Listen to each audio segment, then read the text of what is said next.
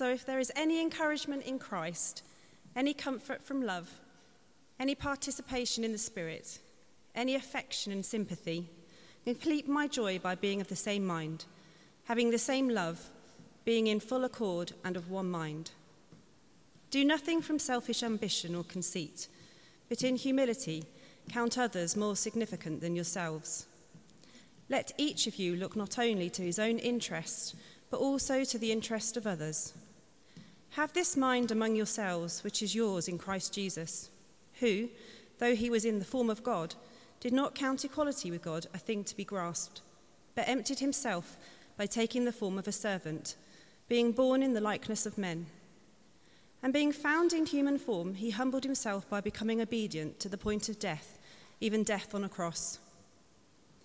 Therefore, God has highly exalted him and bestowed on him the name that is above every name, so that at the name of Jesus every knee should bow, in heaven and on earth and under the earth, and every tongue confess that Jesus Christ is Lord, to the glory of God the Father.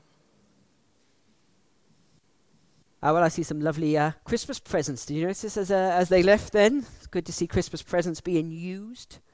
Uh, I hope you got some nice Christmas presents uh, and you're getting some use out of them. Uh, we know that's not always the case, though, is it? Sometimes someone gives you something and it's lovely and the sentiment is wonderful, but you know you're just not going to use it.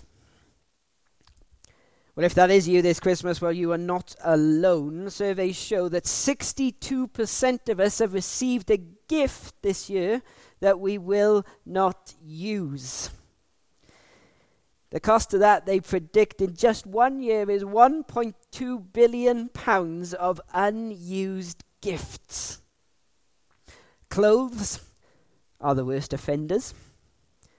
That lovely jumper your granny knitted you Cosmetics follow closely behind, and then novelty items.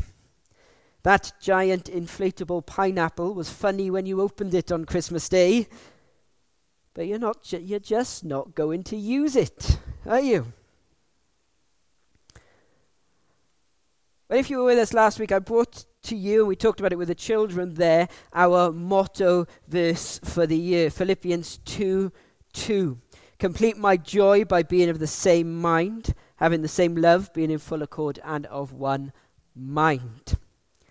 And I shared last week how God had put unity on our hearts for this year. Unity, a call to togetherness, a corporate spirit, united in purpose, in mission, to share that mind together. Aligning our hearts to love the same things in our motives and our priorities and our desires, working things through together for a common goal to glorify Jesus Christ, together looking beyond ourselves and looking to Him. And I finished last week under the title Unity is the End Game. We thought how unity is the final destination it is where we are heading. That God is bringing together all things in Jesus Christ. And in heaven we will be united with people from every tribe and tongue and nation and people group, praising God together with one voice. That's where we are going. And I said we can share and know some of that now and pray we will in our unity. Unity is the end game. Well, I've called today's sermon Unity is not the end game. And might you say, well, hold on, James, what are you doing? You confuse us sometimes when you're not trying to, and now you're just being awkward, aren't you? well, I'm not trying to be awkward and I'm not backtracking. Unity is still where we are heading, the end game. But today I want to focus on the here and now and the purpose of unity. And that's why I started today's talk as I did.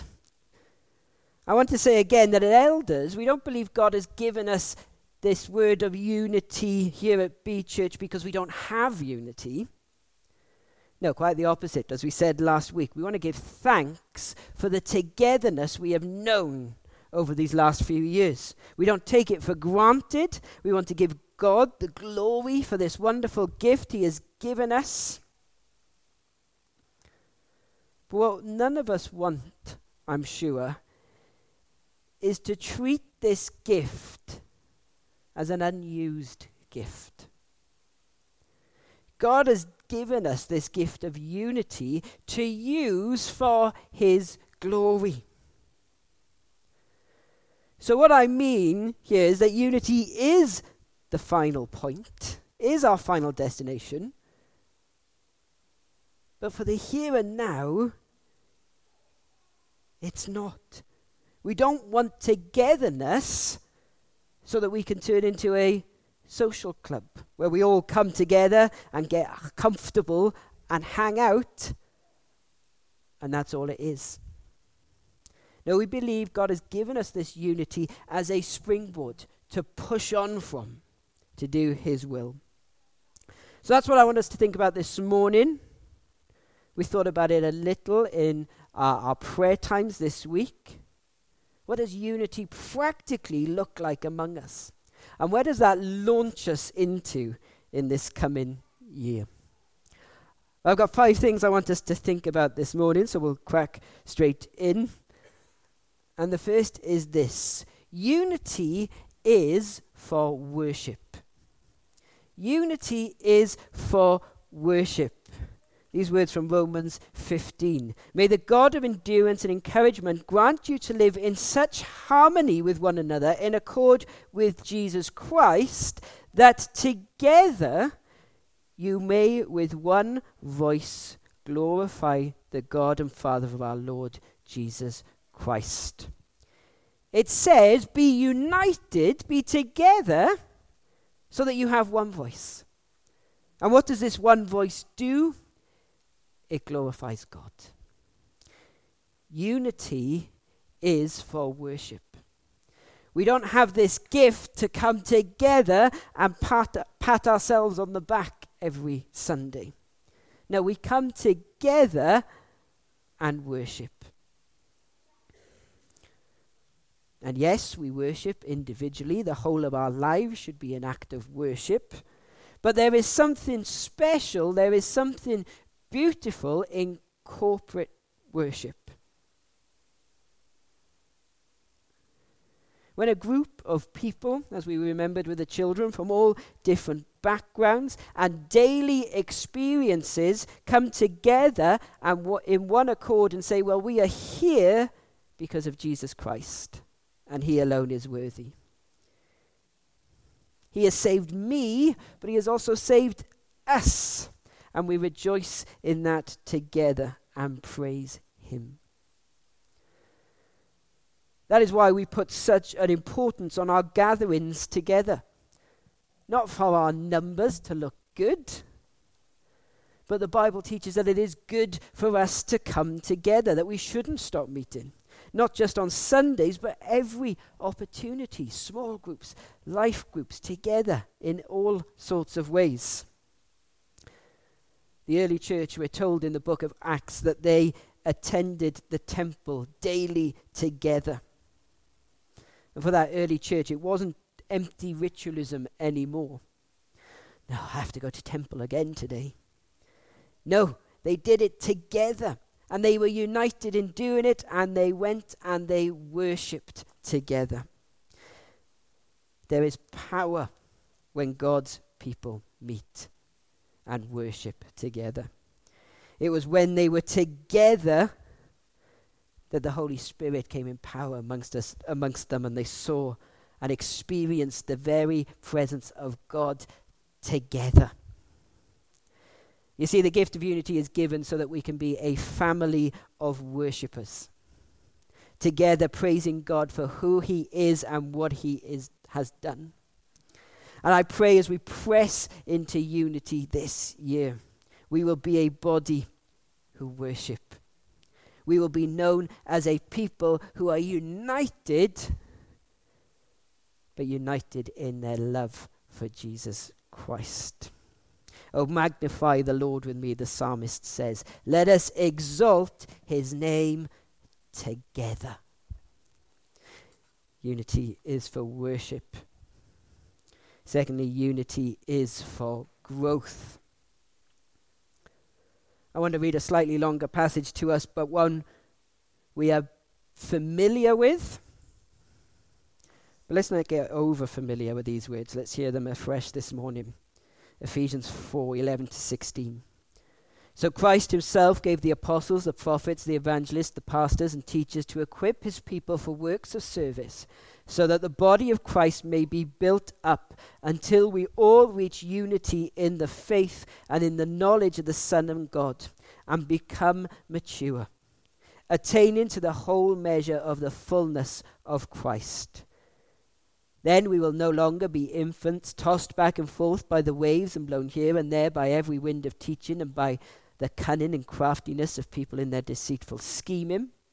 Instead, speaking the truth in love, we will grow to become in every respect the mature body of Him who is the head, that is Christ. From him, the whole body, joined and held together by supporting ligament, grows and builds itself up in love as each part does its work. We thought about this passage before, another passage in the Bible which talk about this body imagery. The church is a body working together with Christ as its head. And the picture of unity in that picture of the body is that all the bits work together. Not one bit is elevated above others. No one despising their part in the body, wishing they were something else. And it is a wonderful picture of unity. But look afresh at the purpose of this unity. Verse 12 of that passage the gifts and roles are given. Why? For building up the body. Verse 13 tells us until we all attain unity of the faith. So we all become spiritually mature in Jesus Christ. Verse 15, we are to grow up together in every way into Him, working together so the whole body grows in love. Isn't that wonderful? The purpose of unity, the gift of unity, is for us all to grow in Jesus Christ together. Now, don't misunderstand. We're all on journeys of faith, we're all at different points on these journeys. So it's not saying we all have to be the same react the same, do the same. But the goal is the same for everybody to grow, to grow together. And unity is given for us to press into this. So we don't have those who sit back and say, No, I'll leave the growing for the keenies over there. I'm happy where I'm at. And on the flip side, we don't have those who say, Well, I'm here to get all the input I can so that I can grow, but I'm not worried about what happens to them over there. No, we grow together. And that's the prayer this year. That as we are united, we continue to grow together. That we all are receivers of the word, but also givers of the word. That doesn't mean we all stand up here and preach, but it does mean we speak truth into one another's lives. It means we study and we grow together. You see, true unity means that there is trust and love and friendship amongst us. So we can speak into each other's lives words of encouragement, words of support, but also at appropriate times, words of challenge. And that's a lot harder, isn't it?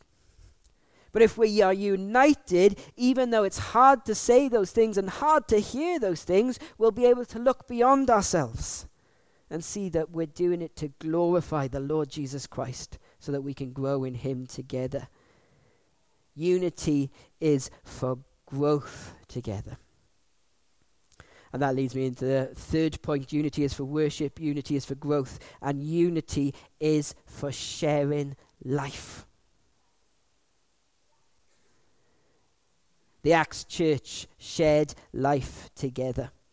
There was this bond of love. They worshipped together, but they broke bread together. They ate together.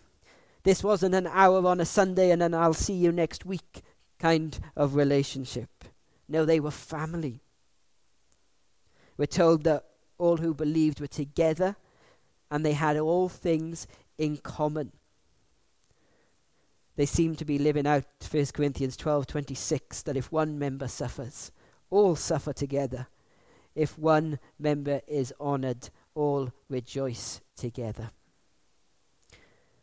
They couldn't stand the thought of a family member over there going through hardships and struggle. So they shared. And that's sharing life. And we know this is unity when one in the family celebrates then we all celebrate. We're not in competition against each other, we all celebrate. And if one faces hardship, well, we feel that and we're in that together. You see, unity needs this supernatural love we were talking about last week. But it also enables it. If, you are, if we are united, we have these strong bonds that mean we can love the family. So much of Scripture points us in this direction. Peter says, Finally, all of you have unity of mind, sympathy, brotherly love, a tender heart, and a humble mind. Pray that we know the unity this year that will make us delight in sharing life together.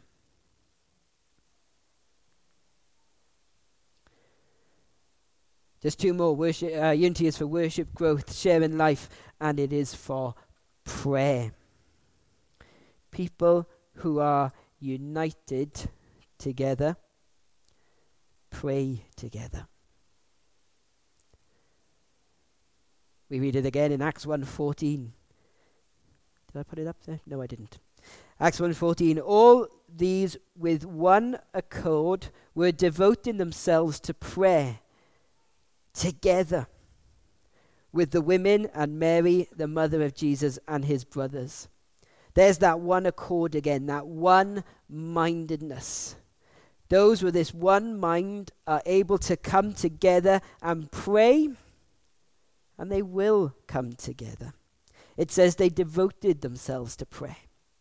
The NIV says that they all joined together constantly in prayer. And the women were there. It's a strange thing to spell out, really, isn't it? They all came together and the women were there. Why does the writer need to do that? Well, I think in a patriarchal society and culture back then, it wouldn't be assumed that the women would have been there. But the writer wants us to see when he says they were together, they were all together. The church were together. The apostles were there. So was everyone else. The men, the women. They were all together and they were praying. And being united means they just weren't physically together praying, they were in one mind with their prayers. Well, what were they praying? Well, Jesus had made them a promise, a promised helper that was to come. And they were together earnestly praying in faith for Jesus' words to be fulfilled. You see, unity means we can pray as one, and we will pray as one. Can I say it's been a privilege to pray with you this week? I have come away from every prayer session this week without fail, full of love for the Lord and full of love for the family here. But I admit, I can be so quick to forget that. Let's not be those who are forgetful. we are united. So let's press into prayer together this year. One mind, one heart, one body, calling on the promises of God. And last but not least, unities for worship, growth, sharing life for prayer, and for mission. Unity is for mission. A united people are able to get on with the task that we've been given. Go into all the world and make disciples is the Great Commission. It's a job for the church. But far too often, the church in this country throughout history has been concerned with internal issues and infighting rather than being salt and light to a needy world. But unity, togetherness is what we can push on from to get on with the task. In the previous chapter in Philippians 1, Paul says these words Only let your manner of life be worthy of the gospel of Christ so that whenever I come and see you or I'm absent, I may hear that you are standing firm in one spirit, with one mind, striving side by side for the faith of the gospel. Contending as one body, one person for the faith of the gospel. We are all in this together. Again, evangelism isn't just for the keenies. It is the call for every Christian, striving side by side. It was the Newfrontiers family of churches years ago that coined the phrase, together on a mission. And I love that. That's where we are, together on a mission united as family to take the good news of Jesus Christ to this world. And when we are together, we can do so much. We see wonderful biblical examples of this. Nehemiah, a book I'd love to, for us to study together sometime. But there we see a group of people facing a huge task get the city walls back up. Everything seems against them. The task is huge. Their enemies are great, but they have two things God and togetherness. And the walls go up. They take their turns guarding and building, and even those buildings are weaponed up. But they do it. Another account, Old Testament account, is that of Esther. Esther is called to bring about the rescue of God's people. But is this a solo mission? Is this all about Esther? Well, what are the rest of God's people doing as she prepares to go before the king? We are told that they are fasting and praying. I love that because there are times this year we will pray for Nehemiah mission when we are all together physically involved going out. But there are other times when one or two go out. And when they do, are they by themselves? No. We are together on a mission, equipping them, praying for them, rejoicing with them on their return because we are together on a mission. Well, there's so much more I want to say, could say, so much more that came up in groups. And this is our motto verse for the year. So we don't have to get it all done in two weeks. I want this to keep being on our minds. That's our prayer. I want the Lord to keep teaching us through this year what unity means. I want us to keep praying into these things. I wanted to remind us, and always to remind each other, that unity is the end game. Unity is where we are heading. Praise God. That at that time when we are together with Him, when Jesus Christ returns for all those who have trusted Him, when we will be with Him, when we are in that place of no more crying of no more sadness. We will be together with one voice, saying, Worthy is the King, and praise unto the Lamb. Praise God, that's where we're going. But thank God for the unity He has given us now. And pray that that is not an unused gift. But together we would be a people who worship. That together we would grow. Together we would love sharing life. Together, with one accord, we will be a prayerful people. And that united we would make Jesus known. And we do all these things for his glory alone. Amen.